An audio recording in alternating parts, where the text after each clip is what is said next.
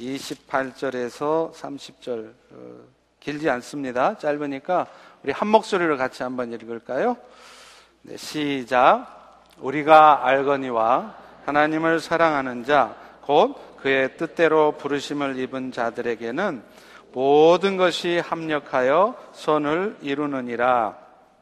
하나님이 미리 아신 자들을 또한 그 아들의 형상을 본받게 하기 위하여 미리 정하셨으니 이는 그로 많은 형제 중에서 마다들이 되게 하려 하심이니라. 또 미리 정하신 그들을 또한 부르시고 부르신 그들을 또한 의롭다 하시고 의롭다 하신 그들을 또한 영화롭게 하셨느니라. 아멘. 어, 우리가 자주 들어서 알고 또 그래서 자주 사용하는 말씀들 중에는요, 의외로 그 말씀의 본래 뜻과는 다르게 사용되지는 말씀들이 있습니다. 대표적인 예가요. 욥기 8장 7절의 말씀이에요. 여러분 많이 들어보셨을 거예요. 내 시작은 미약하였으나 내 나중은 심히 창대하리라. 여러분 이 말씀은 주로 어디 가면 많이 붙어 있죠? 식당에 가면 많이 붙어 있죠.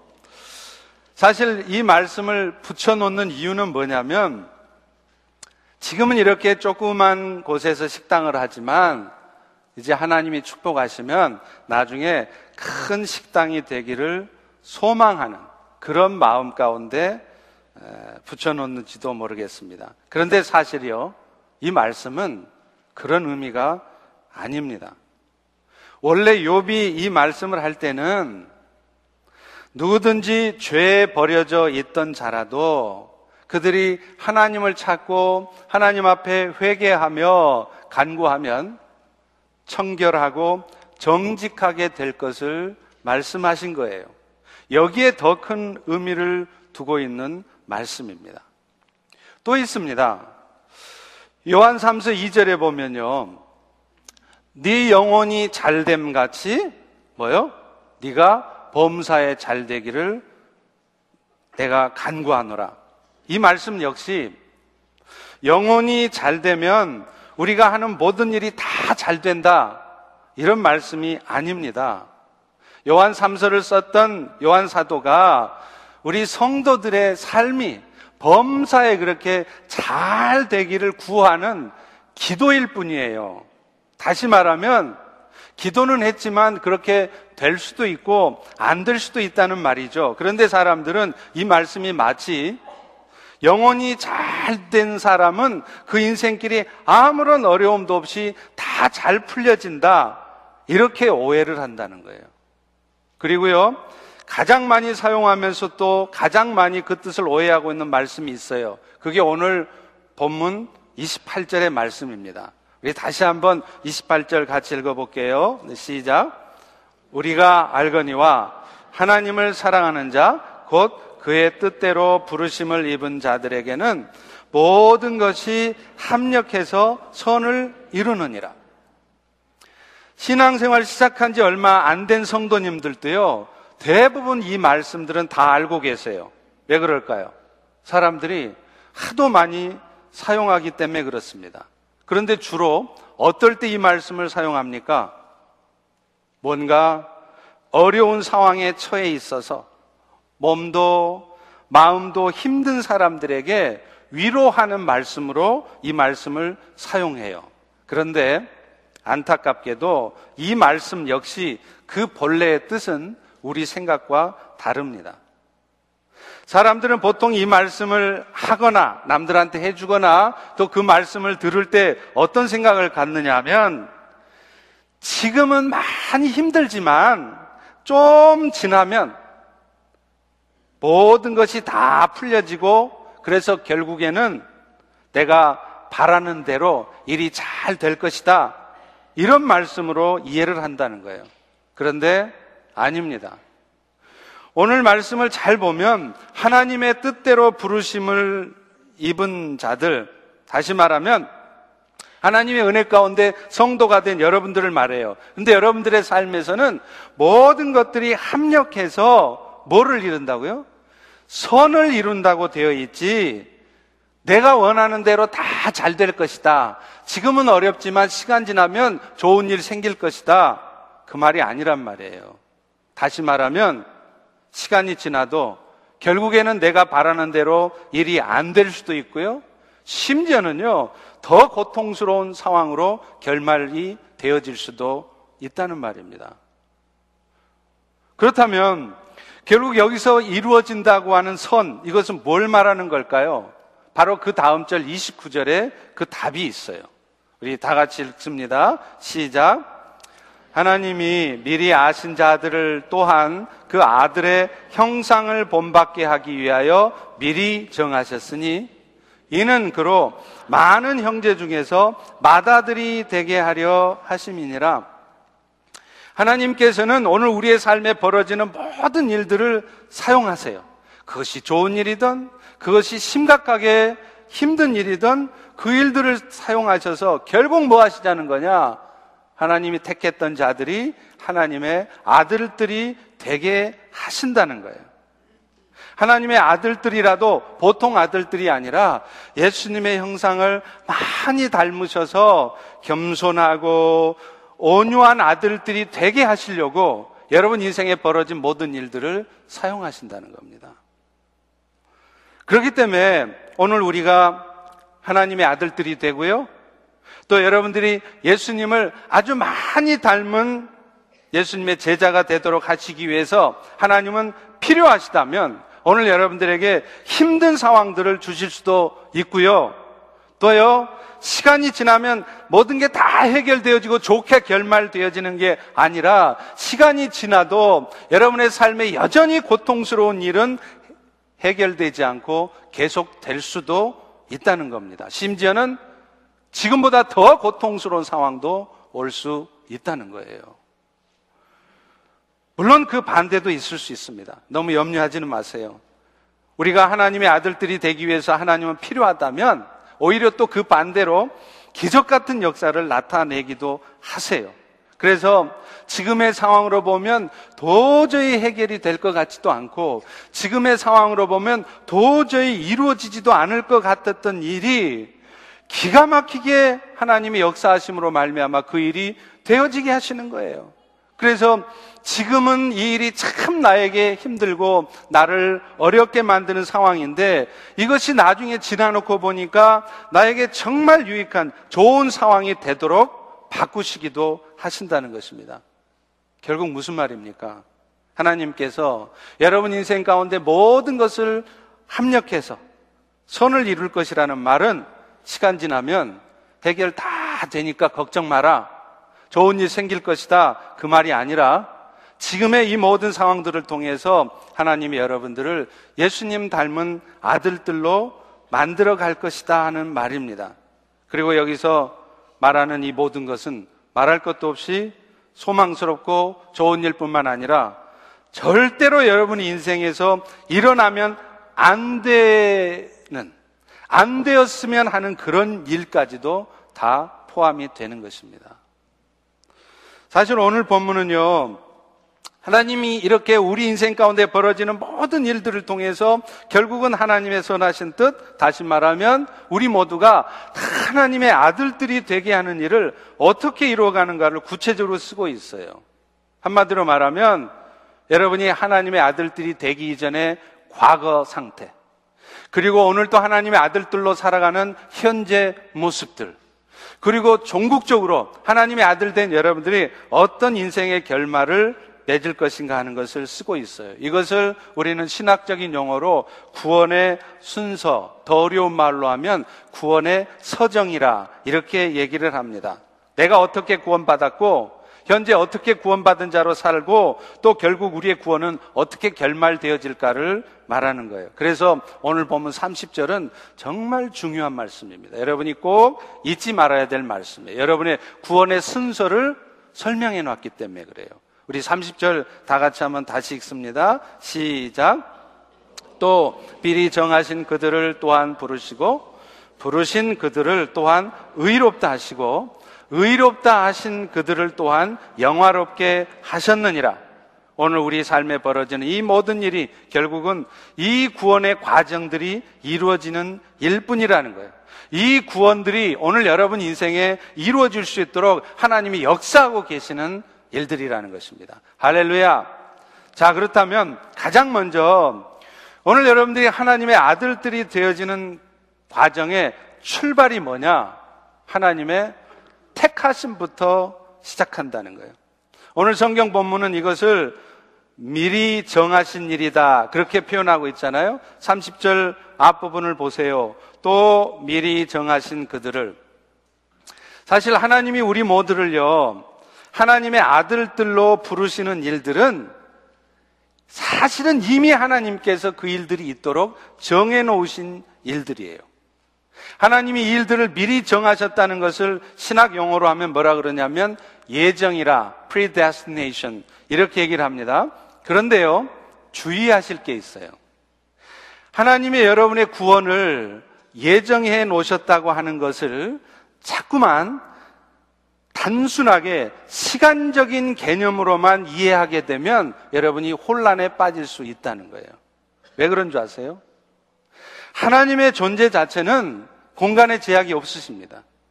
시간의 제한이 없으세요.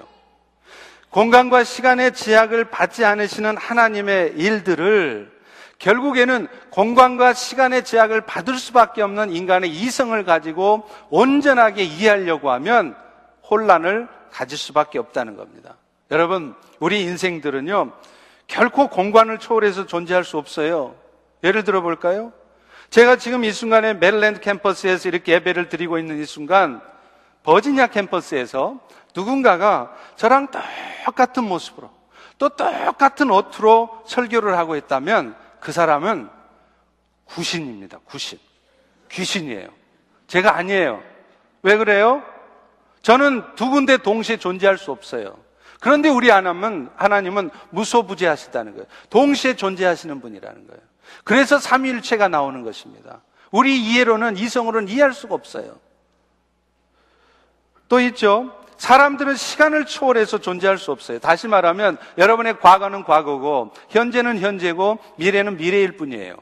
그런데 하나님의 세계에서는 과거와 현재와 미래가 동시에 존재할 수 있다는 거예요. 따라서 시간의 제약을 받는 인간의 이성을 가지고 시간의 제약이 없으신 하나님의 일, 하나님의 세계의 일, 예정이라고 하는 것을 이해하려고 하면 당연히 혼란에 빠질 수 있다는 겁니다. 이 예정의 개념을 시간적 개념으로만 이해하시면 여러분은 틀림없이 숙명론에 빠지게 되어 있어요. 페이털리즘이라는 거예요. 숙명론이라는 게 뭐냐면 여러분도 아마 이런 고민 다 해보셨을 거예요. 하나님께서 만약 우리를 구원하시기로 자, 다 작정을 하셨다면 우리는 굳이 전도를 할 필요도 없고 때가 되면 하나님이 다 하실 것이니까 우리는 아무것도 안 해도 된다는 겁니다.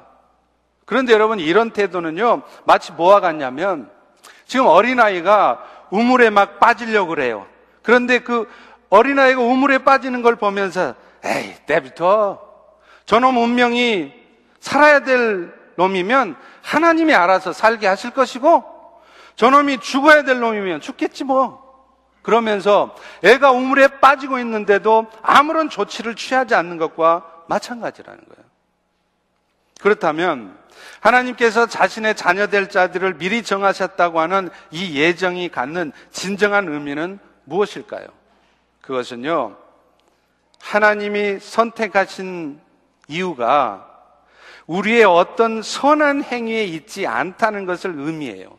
다시 말하면 하나님은 우리가 어떤 선악간의 행동을 하기 전에 우리가 하나님의 아들들이 되도록 이미 선택하셨다는 거죠. 그래서 우리가 하나님의 아들들이 된 것은 내가 하나님의 아들들이 될 만큼 착하게 잘 살았기 때문에 하나님의 축복을 받기에 합당한 모습으로 살았기 때문에 그 은혜가 우리에게 주어진 것이 아니라는 것을 말하는 겁니다. 그래서 사도 바울은요, 이 부분을 로마서 9장 11절을 통해서 야곱과 에서의 선택을 통해서 비교해서 설명을 합니다. 거기 보면 이렇게 나오죠.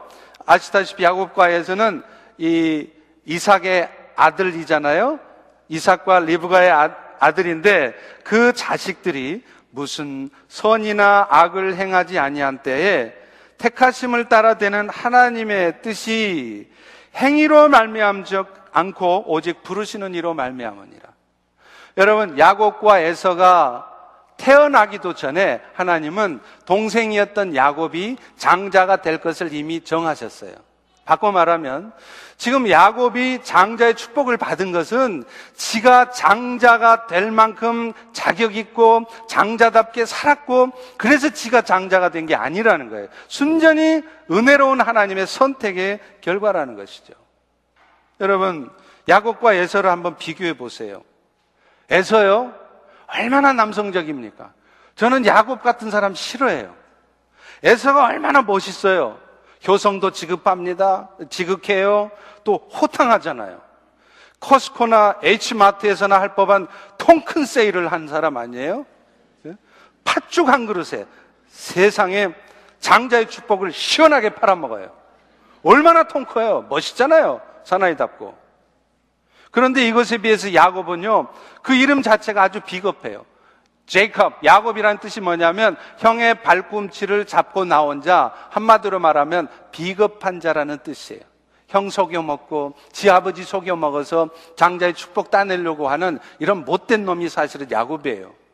그런데 재밌는 것은 우리 보기에는 훨씬 남자답고 훨씬 장자가 되어 마땅한 애석은 하나님이 택하지 않고 전혀 장자답지 않은 야곱을 택하셨다는 거예요. 이게 뭘 의미합니까? 하나님의 선택은 우리의 어떤 선한 행위의 결과가 아니라는 거예요. 순전히 하나님의 은혜의 선택이라는 것을 말하는 것입니다. 그렇기 때문에 사실은 우리가 이 땅에 살아가면서도 우리가 정말 감사해야 될 일은 뭐냐? 이렇게 부족한 우리들을 하나님의 자녀가 되도록 선택해 주셨다는 이것에 감사하셔야 돼요. 여러분, 이 은혜는요, 사실 우리가 이 땅에 살면서 예수 잘 믿어갖고 받는 어떤 축복하고도 비교할 수 없어요. 예수 잘 믿었더니 하나님이 건강하게 해주셨네요. 예수 잘 믿고 교회를 위해서 열심히 봉사하고 수고했더니 세상에 자식들을 하나님이 축복해 주셨네요. 비즈니스도 잘 되게 해 주셨네요. 그런데 이런 축복과 우리가 하나님의 선택을 받아서 영원한 생명을 가진 하나님의 아들들이 되었다는 이 축복과는 비교할 수 없다, 없다는 거예요. 왜 그런 줄 아세요?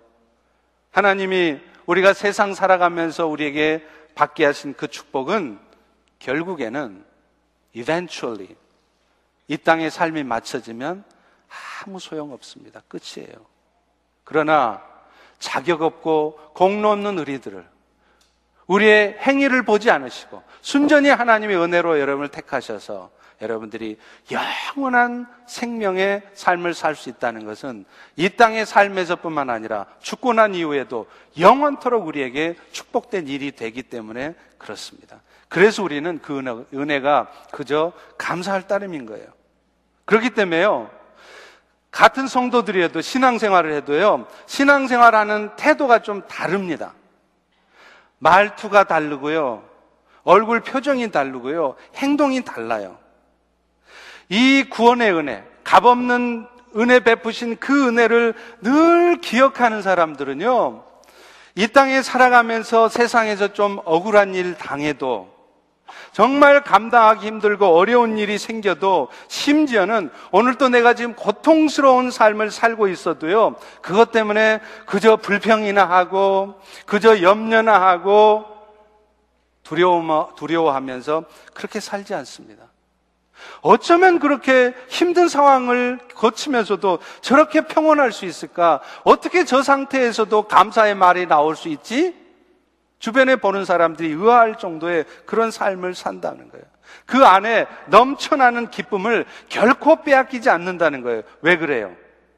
이 세상에 사는 동안 하나님 주신 축복을 기억하는 게 아니라 내가 이 땅의 삶을 마치고 나도 나에게는 영원한 삶이 있다는 이 사실을 늘 기억하고 그 은혜를 감사하게 생각하기 때문에 오늘 이 땅에 사는 삶 동안 내가 힘들어도 그것을 인내하고 감사하며 사는 것입니다. 주변에 여러분 보세요. 믿음 좋다 하시는 분들 보세요. 내가 보기에도 참 저분 힘들게 사시는데 그런데 늘 표정이 밝습니다. 늘 축복의 말을 합니다. 왜 그러느냐? 이 땅에 소망을 두는 게 아니라 그 영원한 생명의 은혜를 붙들고 그 은혜에 늘 감사하기 때문에 그렇습니다. 따라서 우리가 하나님의 아들들이 되는 일이 미리 정해져 있다 이 말은 우리가 받은 은혜가 철저히 하나님의 선물임을 알아서 감사하는 삶을 살라는 것입니다. 때 되면 하나님이 다 알아서 구원하실 것이니까 우리는 전도에 열심히 안 내도 된다. 새 생명 축제 같은 거 그런 거 굳이 할 필요 있느냐? 이 말이 아니라는 거예요. 또 하나요. 우리의 구원이 미리 정해져 있다는 말이 갖는 중요한 의미가 또 하나가 있습니다. 그것은 우리가 얻은 이 구원은 절대적으로 확실한 것이라는 것 의미예요. 애초에 우리가 구원을 얻게 된 것은 우리의 행위를 따라 된 것이 아니에요. 우리에게는 여전히 연약함이 있지만 하나님의 은혜로 우리를 아들들을 삼아 주셨습니다. 시작부터 우리의 부족함, 연약함을 다 알고 하신 일이기 때문에 그 과정 속에서 혹여 우리가 좀 실수하고 우리가 좀 연약한 모습을 보여도 하나님은 그 구원의 은혜를 취소하지 않습니다. 그렇기 때문에 우리 구원은 이렇게 미리 정해졌다는 이 말씀을 우리에게 해주시는 이유는 너희는 이렇게 흔들림 없는 구원의 은혜를 받은 자이므로 그것을 먼저 확신하고 혹여 내가 이렇게 살다가 진짜 지옥 가는 거 아니야? 그것 때문에 두려워하면서 살지 말고 늘 기쁨과 평강 가운데 살아가라는 얘기예요. 다 정해져 있으니까 죄도 마음대로 지내면서 enjoy life, 인생을 즐기면서 그렇게 멋대로 살아가도 된다는 말이 절대로 아닙니다. 여러분은 절대로 그렇게 살아서도 안 되고 살 수도 없어요. 왜 그런 줄 아세요? 여러분 안에 있는 성령께서 여러분이 결코 그렇게 방종된, 죄악된 삶을 살도록 결코 가만 놓아두지 않으십니다. 여러분의 육신에 질병을 던져주시던 갑작스럽게 힘든 상황을 주시던 그런 일을 통해서 반드시 여러분의 삶이 잘못되었다는 것을 깨닫게 하시는 거예요. 그렇기 때문에 여러분에게 먼저 필요한 것은 뭐냐? 내가 어떤 연약함 가운데 있을지라도 나의 구원은 확실하다는 구원의 확신을 가지고 사시는 것입니다. 할렐루야! 두 번째 단계가 뭐냐면 이제 부르심의 단계예요. 이것을 신학 용어로 소명이라, calling이라고 얘기합니다. 첫 번째가 뭐라고 그랬죠? 예정. 두 번째는요, 소명. 하나님은 우리를 택하신 후에 하나님의 때가 되면요, 우리를 부르세요. 근데 이 부르심은 하나님의 택하심은 택하심을 입은 자들로 하여금 실제로 예수 믿는 자가 되도록 그래서 실제로 하나님의 아들들이 되도록 이끌어 내시는 작업이에요. 그리고 하나님은 이 부르심을 위해서 여러분의 삶에 이런저런 일들을 터트리시는 겁니다. 사랑하는 성도 여러분, 우리 성도의 삶에는요, 결코 우연이란 없습니다. 여러분이 지금 그것이 좋은 일이든 심각하게 고민스럽고 힘든 일이든 그런 일들이 여러분 인생에 터진 것은 우연이 아니에요. 살다 보면 뭐 이런 일 다 겪는 거지 뭐. 어떻게 하다 보니까 이렇게 됐네? 절대 그렇지 않습니다. 여러분 인생에 벌어지는 이런저런 모든 일들은 하나님의 치밀한 간섭과 계획 가운데 있는 것이에요. 어떤 계획이냐면 때로는 여러분 인생에 감당할 수 없을 것 같은 일을 겪게 하셔서라도 여러분들을 당신의 아들들로 아들들로 부르시기 위한 일이라는 것입니다. 하나님은 이것을 위해서 어떤 사람은 병으로 꺾어 놓기도 해요. 그렇게 건강했는데 갑자기 큰 병이 나는 거예요. 또 어떤 사람은 경제적인 파산 상태에 이르게 되었어요. 그렇게 잘 되던 비즈니스가 한순간에 문 닫게 생겼어요.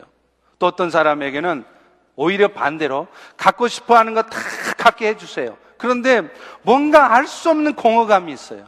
우울증이 있어요. 고독감이 있어요. 그리고 또 어떤 경우는요, 아무도 아는 사람 없는, 의지할 것도 없는 아주 먼 곳으로 홀로 여러분들이 떠나게 만드십니다. 사실 오늘날 미주 한인교회 많은 성도들 중에도요, 상당수가 이민 오시기 전에 예수 안 믿던 분들이 많으세요. 그런데 이곳에 와서 힘들게 살면서 예수님을 영접하고 구원 백성들이 되신 분들이 참 많습니다.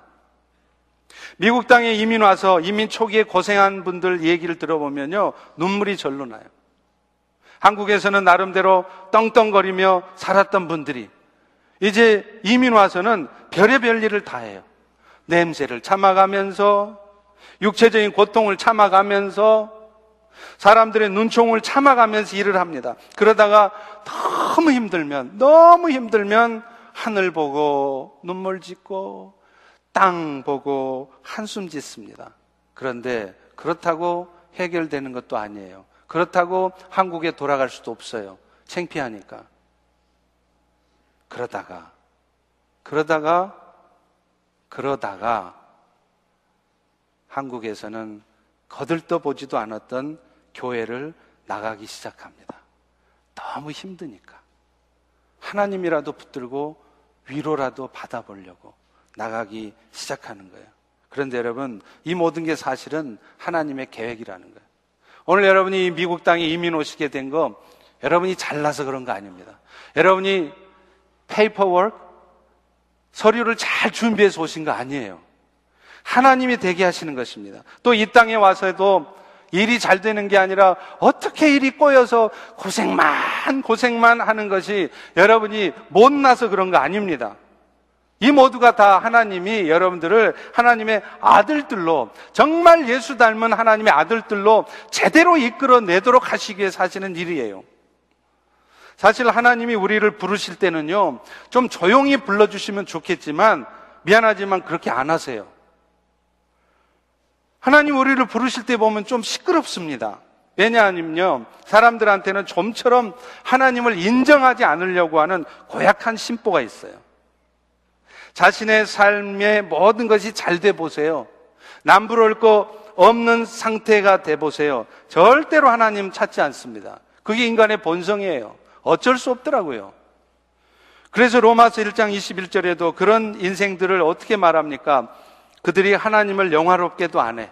감사하지도 않고 오히려 그 생각만 허망해지고 미련해져서 그 하나님의 영광을 헛된 사람의 영광으로 바꿔요.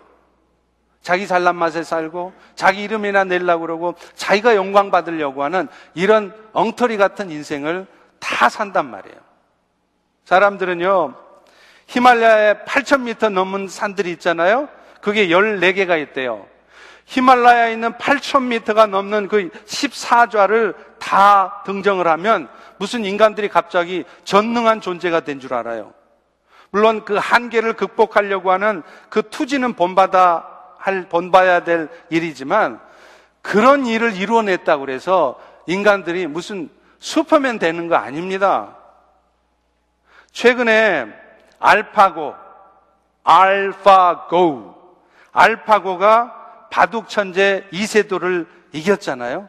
그때 이때 이후로 인공지능 뭐 AI다 해서 온 세계가 난리가 아니에요. 한국도 난리가 아니더라고요. 알파고가 뜨니까 한국에 있는 중학교 3학년 자녀를 둔 학부모들이 도대체 알파고가 어디 있냐고. 알파고 동학교가 어디 있냐고 자기 자식 보낸다고. 그런데 여러분, 제가 예견하건대는요, 인간은 결국 알파고를 이길 수 없게 될 것입니다. 결국에는 알파고가 인간을 이길 거예요. 왜 그럴까요? 우리 인간들이 알고 보면 별거 아니라는 사실을 깨닫게 하기 위해서라도 하나님은 틀림없이 그렇게 하실 것입니다. 인간들에게 좀 겸손해지라고.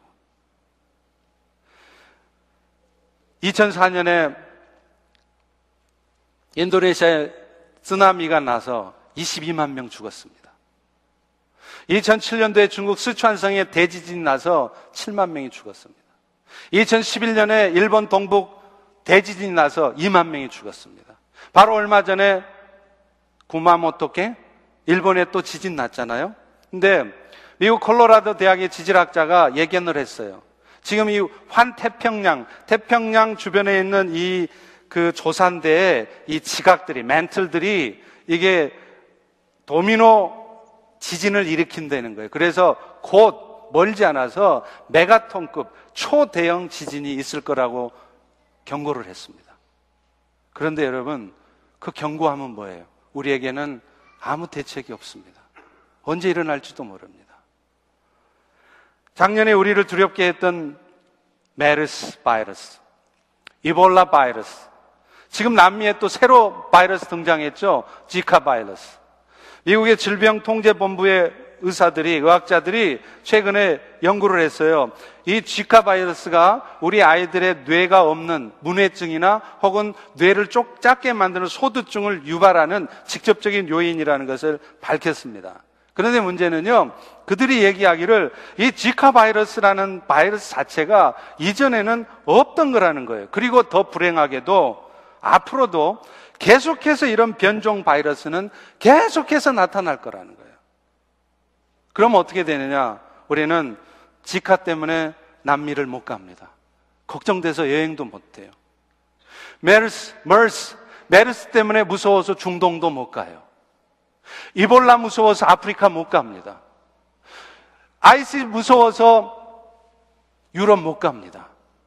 사스 무서워서 중국 못 갑니다. 우리는 이제 계속 이런 변종 바이러스들 때문에 무서워서 어느 곳도 갈 수 없이 이런 공포 가운데 살아갈 수밖에 없어요. 그런데 여러분, 이런 경고 앞에 특별한 대책이 없다는 게 문제죠. 하나님은 이런 일들을 통해서 결국 인간들로 하여금 자신의 한계를 깨달으라는 거예요. 너 힘으로 되는 게 아무것도 없다는 거예요. 그래서 오늘 또 우리가 인생을 살아가면서 내 힘으로 내 실력 믿고 그렇게 살아가려고 하지 말고 이 주님의 은혜 가운데 살아가라는 것입니다. 그런 은혜로 우리를 부르시느라고 여러분 인생에도 오늘 또 여러분 힘으로 해결할 수 없는 상황들이 터지는 거예요. 생각지도 못했던 일이 발생하는 것입니다. 우리들 중에는요, 사실은 오랫동안 교회는 다니셨지만 아직도 진정 예수님을 만나지 못하고 거듭나지 못하신 분들이 있습니다. 이 자리에도 틀림없이 계실 거예요. 하나님은 그런 분들의 삶에도 위기를 주세요. 지금 여러분이 위기를 겪고 있거나 아니면 어쩌면 앞으로 그런 위기가 여러분 인생에 오실 수도 있습니다. 그럴 때 기억하십시오. 그런 위기 앞에서 왜 내가 이런 어려움을 겪지? 왜 이런 일이 나한테 터졌지? 불평하고 염려만 하실 것이 아니라 하나님 앞에 조용히 나아가시라는. 쓸데없는 고집을 피울 일이 아닙니다. 고집 피워봐야 더 맞을 뿐이에요. 하나님의 택하신 자들은 결코 하나님을 떠나서 살아갈 수가 없어요. 이스라엘 백성들이 장자의 재앙을 피할 수 있었던 유일한 길은 그냥, 그냥 조용히 어린 양의 피에 묻혀지는 것밖에 없었습니다. 하나님, 나의 부지를, 무지를 용서해 주시옵소서. 내가 알지 못해서 그리하였나이다 고백하며 하나님 앞에 나아갈 때, 그럴 때 하나님은 우리의 영혼을 진정으로 거듭나게 하시고, 진짜 가짜가 아니라 진짜 하나님의 아들들이 되게 하실 것입니다. 그리고 내 주변의 사람들이 혹시 그런 위기에 처해 있다 할지라도 무슨 큰일 난 것처럼 호들갑을 떨고 있으면 안 된다는 거예요. 여러분의 자식들한테, 여러분의 너무나도 사랑하는 아들한테, 딸한테 그런 비슷한 일들이 터져도 이게 무슨 일이야? 왜 우리 애들한테 이런 일이 터졌지? 하고 두려워 떨지 말라는 거예요. 하나님이 지금 그들에게 새 집을 주시려고 헌 집을 부서뜨리는 것입니다. 누구 죽이려고 하는 게 아니에요. 여러분 자식들을 죽여 놓으려고 하시는 게 아니라는 거죠. 그 일을 통해서 여러분의 자녀들이, 여러분의 사랑하는 지체들이 하나님의 아들들이 되게 하시려고 하는 거예요. 그것을 안다면 먼저 알고 있는 여러분들이 흔들리지 않으셔야 돼요. 하나님, 우리 아이 인생의 문제 좀 해결해 주세요. 그렇게만 기도하실 일이 아니라 하나님, 우리 아들이 아직도 예수를 잘 모르고 있습니다. 교회는 다녀도 맨날 성경책만 들고 다니지 진짜 예수를 잘 몰라요. 하나님 그러니 우리 아들한테 생긴 이 일로 인해서 우리 아들이 제발 예수를 더 깊이 좀 알고 우리 아들도 진짜 아들이 되게 좀 해주세요. 그렇게 기도하셔야 돼요. 그리고 그 가운데 합력해 선을 이루실 하나님을 기대해 보십시오. 세 번째가 있습니다. 이제 부르신 사람들을 하나님은 실제로 의로운 자가 되게 하세요. 30절 중반부에 나오죠. 부르신 그들을 의롭다 하시고 이 부분을 신학 용어로 뭐라 그러냐면 칭의라 그래요. 의롭다고 칭해졌다. justification. 부르심을 입은 자들은요. 이제 예수 그리스도를 믿음으로 받아들이고 나면 하나님 앞에 의로운 자로 인정을 받아요. 그런데 이 인정은 재판장이 선언하는 것과 같아요. 법정적 선언이에요. 다시 말하면 재판장이요. 무죄라고 선언을 해버리면 그 사람이 아무리 실제로는 죄를 지은 사람이라도 재판장의 저지의 선언이 있기 때문에 그 사람은 무죄한 사람이 되는 거예요.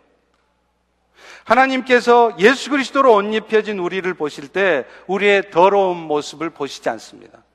여러분의 죄악된 모습을 보시지 않고 여러분을 덮고 있는 예수님의 옷자락만 보세요. 그래서 그 예수님의 옷자락 때문에 예수님의 보혈 때문에 여러분은 하나님 앞에 의로운 자가 되는 것입니다. 그리고 감사한 것은 그 선언이 결코 변함이 없다는 거예요. 사실 오늘 우리 모두는 의로운 자의, 신, 의로운 자의 신분이 되고 나서도 여전히 죄를 짓기도 해요. 그렇지 않습니까?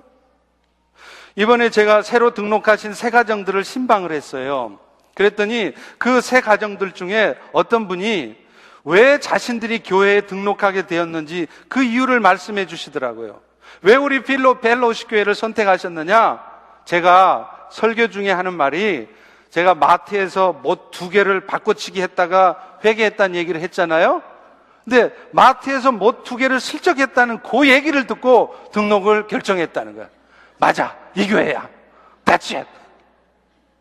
아니, 그게 목사가 개 슬쩍한 그게 자랑할 일이에요? 그게 책망받아 마땅한 일이죠. 근데 어떻게 그 소리를 듣고 등록을 결정하냐, 이 말이에요. 사람들은 참 이상해요. 제가 죽을 각오를 하고 40일 금식 기도를 했다. 그러면 그런 말에는 별로 은혜를 못 받으세요. 그런데 40일 금식 기도 하다가 아들을 죽도록 두들겨 팼다. 그러면 그 말에 또 은혜를 받아요. 제가 성경을 100번 또더 읽었다. 이런 얘기 해봐야 별로 은혜를 못 받으시더라고요. 그런데 제가 성경을 100번 본 게 아니라 드라마 태양의 후예를 봤다. 그러면 거기 또 은혜를 받아요. 참 이상해요. 왜 그럴까요? 자신들도 연약함이 있어서 고민스러웠는데, 아, 목사님도 그런 고민을 갖고 사시는 분이시구나. 공감이 일어나는 거예요. 그런 것이 칭찬할 만하고, 그렇게 해도 되는 삶이어서 말하는 게 아니잖아요. 그렇게 되면 안 되죠. 드라마만 보고 앉았으면 어떻게 하겠어요? 목사가 맨날 드라마만 보고 있어서 수요 예배보다 드라마가 더 기다려지면 어떻게 하겠냐고요. 저도 드라마를 계속 보니까 어느 날은 수요 예배가 빨리 끝났으면 좋겠더라고. 이게 말이나 되는 일이에요? 그렇습니다. 우리 모두는 다 약한 자들이라는 거예요. 그런데 감사한 게 뭐냐? 한 번 주의 은혜로 의시 집안 사람으로 시집을 온 사람들은 어떤 일이 있어도 결코 다시 죄씨 집안으로 쫓겨가지 않는다는 거죠. 아직 의시 집안으로 이사를 와서 시댁으로 이사를 왔는데 그 시댁의 법도를 잘 몰라. 그게 익숙치가 않아. 그래서 맨날 친정 살 때, 죄씨 집안에서 살 때 그 습관을 자꾸 반복해요. 그런데 아무리 내가 친정 살 때 그 습관을 반복해도 그렇다고 그래서 시집을 온 며느리를 다시 시댁으로 친정으로 쫓아내지 않는다는 것입니다. 다시 죄시 집안으로 팔려가지 않는다는 거예요. 여러분, 이것이 오늘 우리가 하나님의 은혜로 의롭다 칭함을 받았다는 하나님의 축복인 것입니다. 그러므로 여러분들도 먼저는 자신의 변화되지 않는 삶에 대해 지나치게 죄책감을 갖거나 또 신앙생활 하면서도 열심을 내서 신앙생활 하는 것은 필요하겠지만 자꾸만 내가 이렇게 살다가 구원의 은혜를 놓치는 거 아니야? 하고 그거를 두려워하거나 염려할 필요가 없다는 거예요. 내 이렇게 살다가 천국 못 가고 지옥 가는 거 아니야? 그러지 말라는 거예요. 여러분, 우리의 구원은 우리의 행위를 따라 되는 것이 아니라 하나님의 은혜로 되는 것입니다. 하나님의 은혜로만 유지되는 것이지 여러분이 예수 믿은 이후에도 하나님이 기뻐하실 만한 그런 착한 행동만 계속하고 살아야 여러분이 결국 천국으로 꼴이 나는 게 아니란 말이에요. 사람에 따라서는 습관을 버리는데 시간이 좀 걸리는 사람들이 있어요. 여기도 보니까 좀 계실 것 같아요. 어떤 사람은요, 의시 집안으로 시집을 오자마자 곧바로 의시 집안 사람처럼 말도 하고 그렇게 행동도 하고 얼굴 표정도 바뀌고 완전히 뒤집어지는 사람들이 있어요. 그런데 어떤 분들은 의시 집안으로 시집을 왔는데도 여전히 친정 살 때 모습이 많아. 말도 그래. 행동도 그래. 얼굴 표정도 어두워. 맨날 그래. 그런데 여러분, 그런 상황에 있어도 여러분이 먼저 죄책감에 휩싸여서 사시지는 말라는 거예요. 그런 여러분들 하나님이 결국은 진짜 의시 집안 사람다운 사람으로 만들어 가실 것입니다. 그러나 그 전에 여러분의 현재 모습에 너무 실망하고 그래서 구원의 확신도 없이 그렇게 두려워하며 살면 안 된다는 거예요. 다른 지체를 바라볼 때도 마찬가지예요. 전도서 1장 14절 15절에 보니까요. 솔로몬 왕이 기가 막힌 말을 해 놨어요. 내가 해 아래에서 행하는 모든 일들을 보았노라. 근데 보니까 모두 다 헛되어서 바람을 잡는 것이로다. 그런데 그 바람 잡는 것 같은 헛된 일을 뭐라고 쓰고 있느냐면 구부러진 것을 곧게 해 놓으려고 하는 것이 바람을 잡는 헛된 수고래요. 여러분, 구부러진 것을 보고 그 구부러진 것을 곧게 해 놓으려고 하는 수고가 왜 필요 없는 일이겠어요? 당연히 해야 되는 일이죠. 그런데 전도서 기자는 뭐라고 쓰고 있느냐면 마치 구부러진 것을 보면 곧게 해놓으려고 하는 것은 아무 쓸데없는 잘못된 행동인 것처럼 그렇게 쓰고 있다는 거예요. 이 말씀은 그런 수고는 아예 할 필요도 없다는 말이 아니라 그런 수고들이 결코 내 마음대로 되지 않는다는 것을 말하려고 하는 겁니다. 이 말은요, 경험해 보지 않은 분들은 절대로 몰라요. 정말 모르더라고요. 아무리 말해도 몰라요.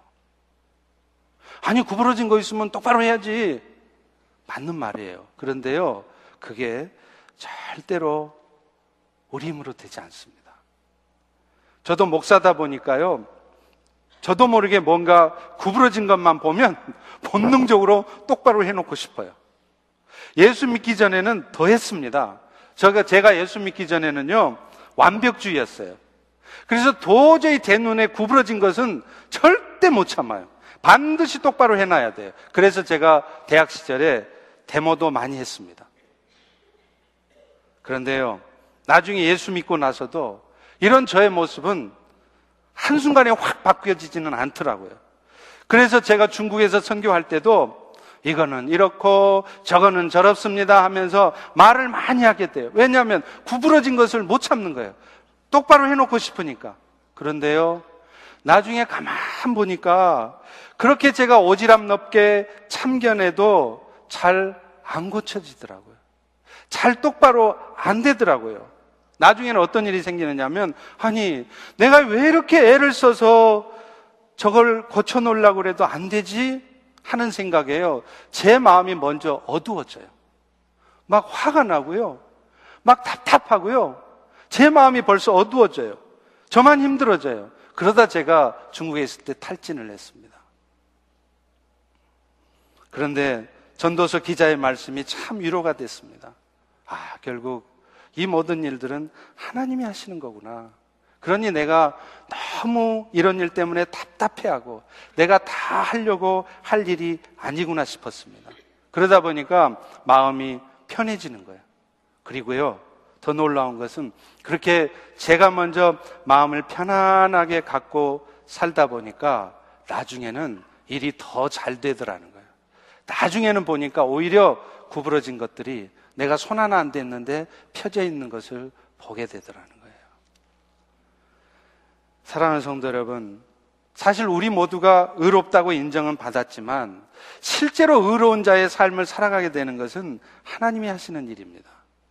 앞서 28절의 말씀을 영어 성경으로 보면 이렇게 되어 있어요.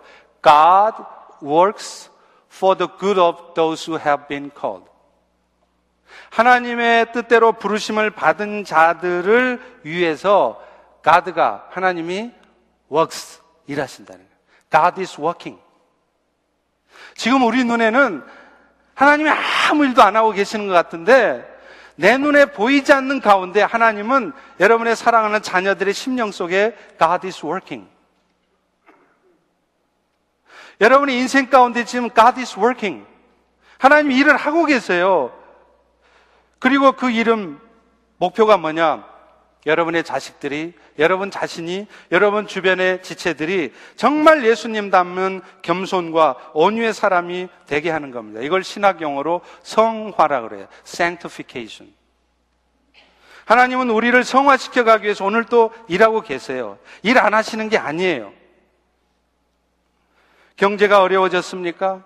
여러분 건강이 갑자기 나빠지셨나요? 여러분 자식들한테 여러분이 감당할 수 없는 그런 일들이 급작스러운 일이 터졌습니까? 그 결코 우연이 아닙니다.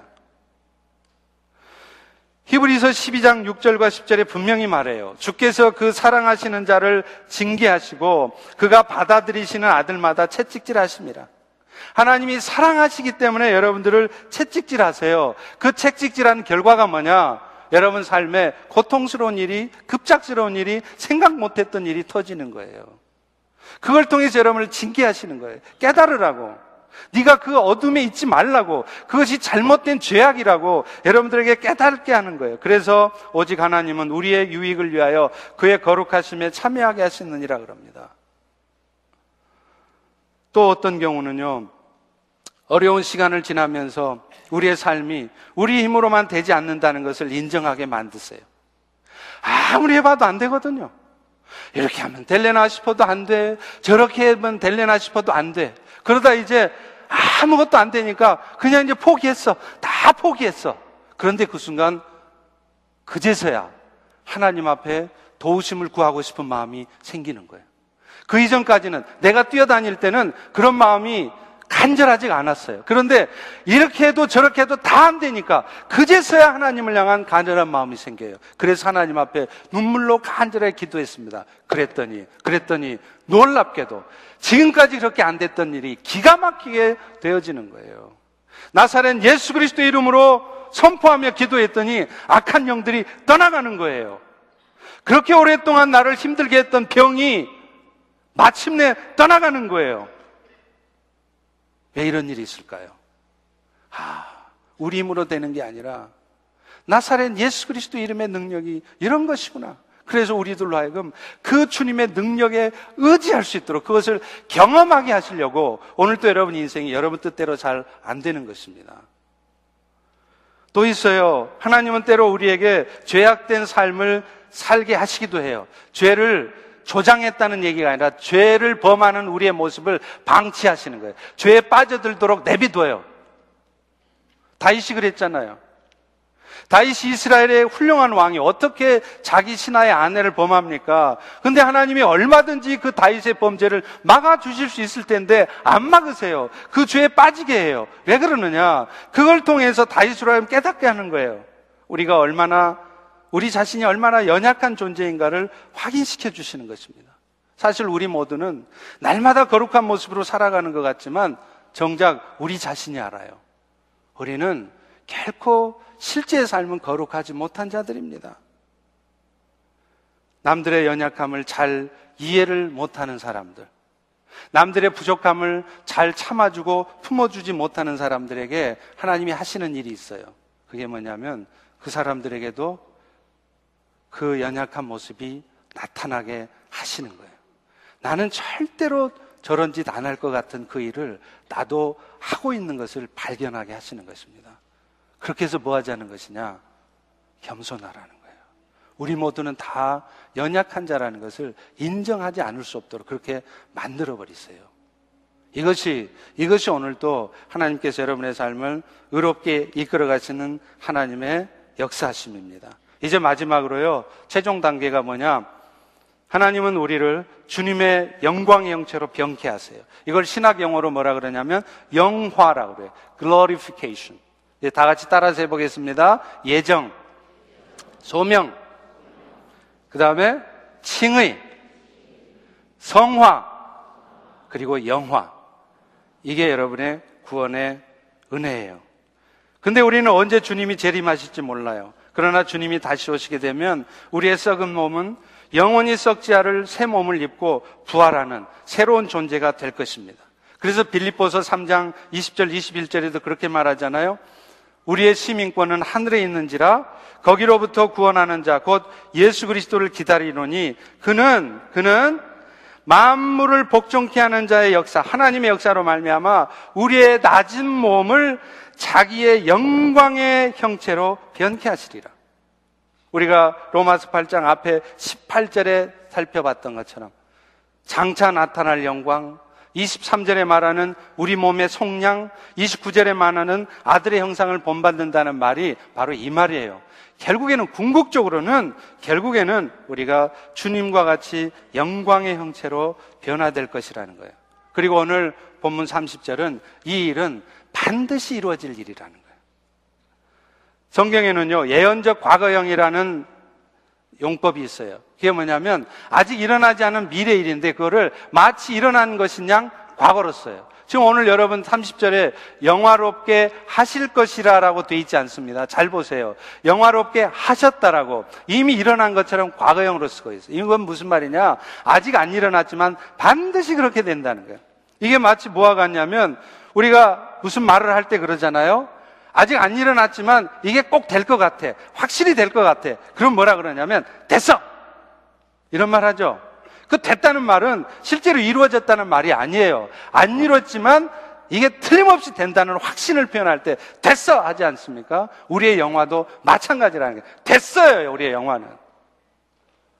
사랑하는 성도 여러분, 우리 그리스도인들의 진정한 소망이 바로 여기에 있어야 합니다.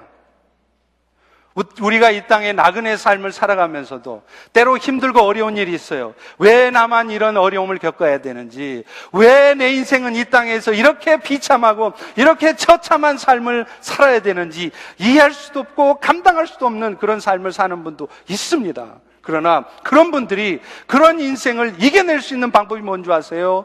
영원한 하나님의 나라에 대한 소망이 없으면 우리는 결코 우리의 현실의 삶을 이겨낼 의지도 없고 이겨낼 수도 없어요. 우리의 삶의 초점은 이 땅이 아닙니다. 그 영원한 나라에 대한 소망이 있을 때입니다.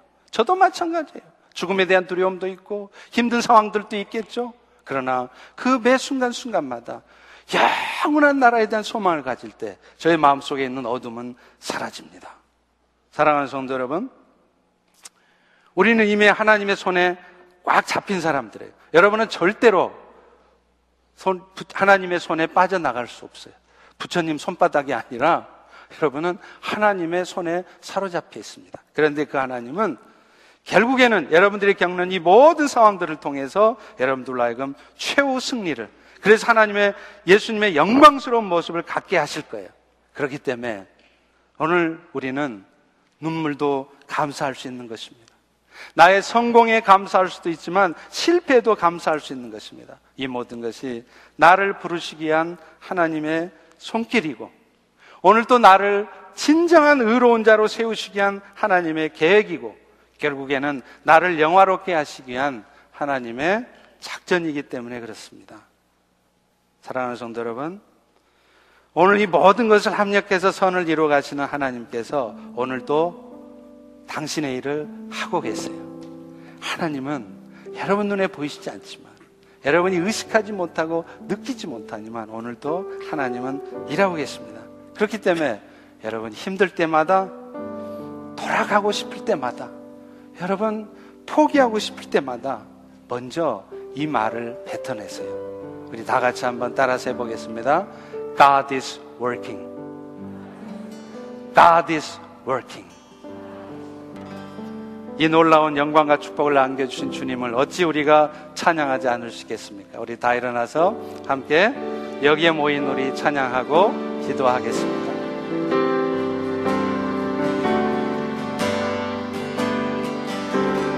여기에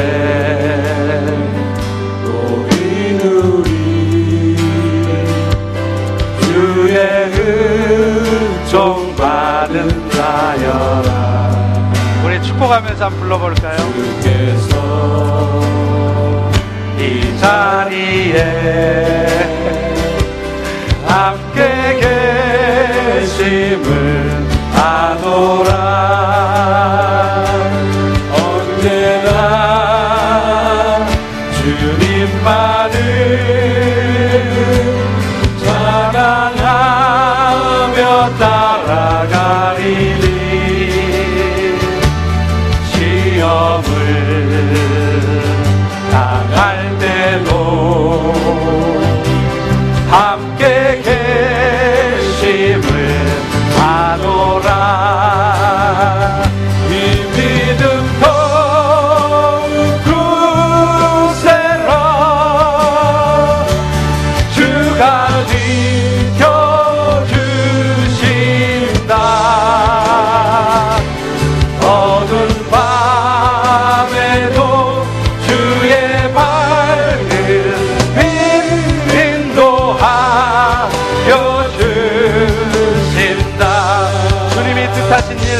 어려울 때도 있습니다.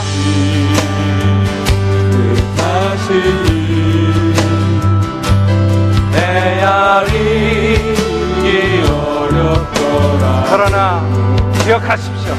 주뜻 안에 여러분이 있습니다. 주뜻 안에 내가 있음을 아노라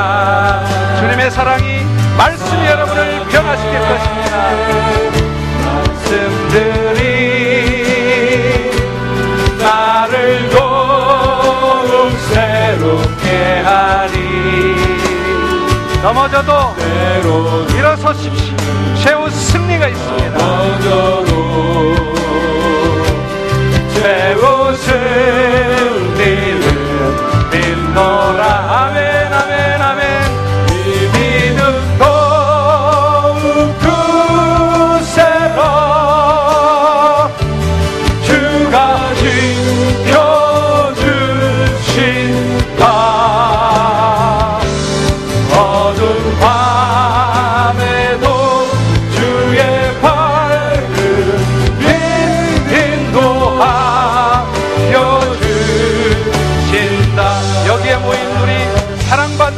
자녀 있습니다. 몇백 분을 한번 축복해 주고 우리 사랑받는 주의 자녀입니다. 지금도 주님의 뜻을 여러분을 통해 이루시기 원하세요.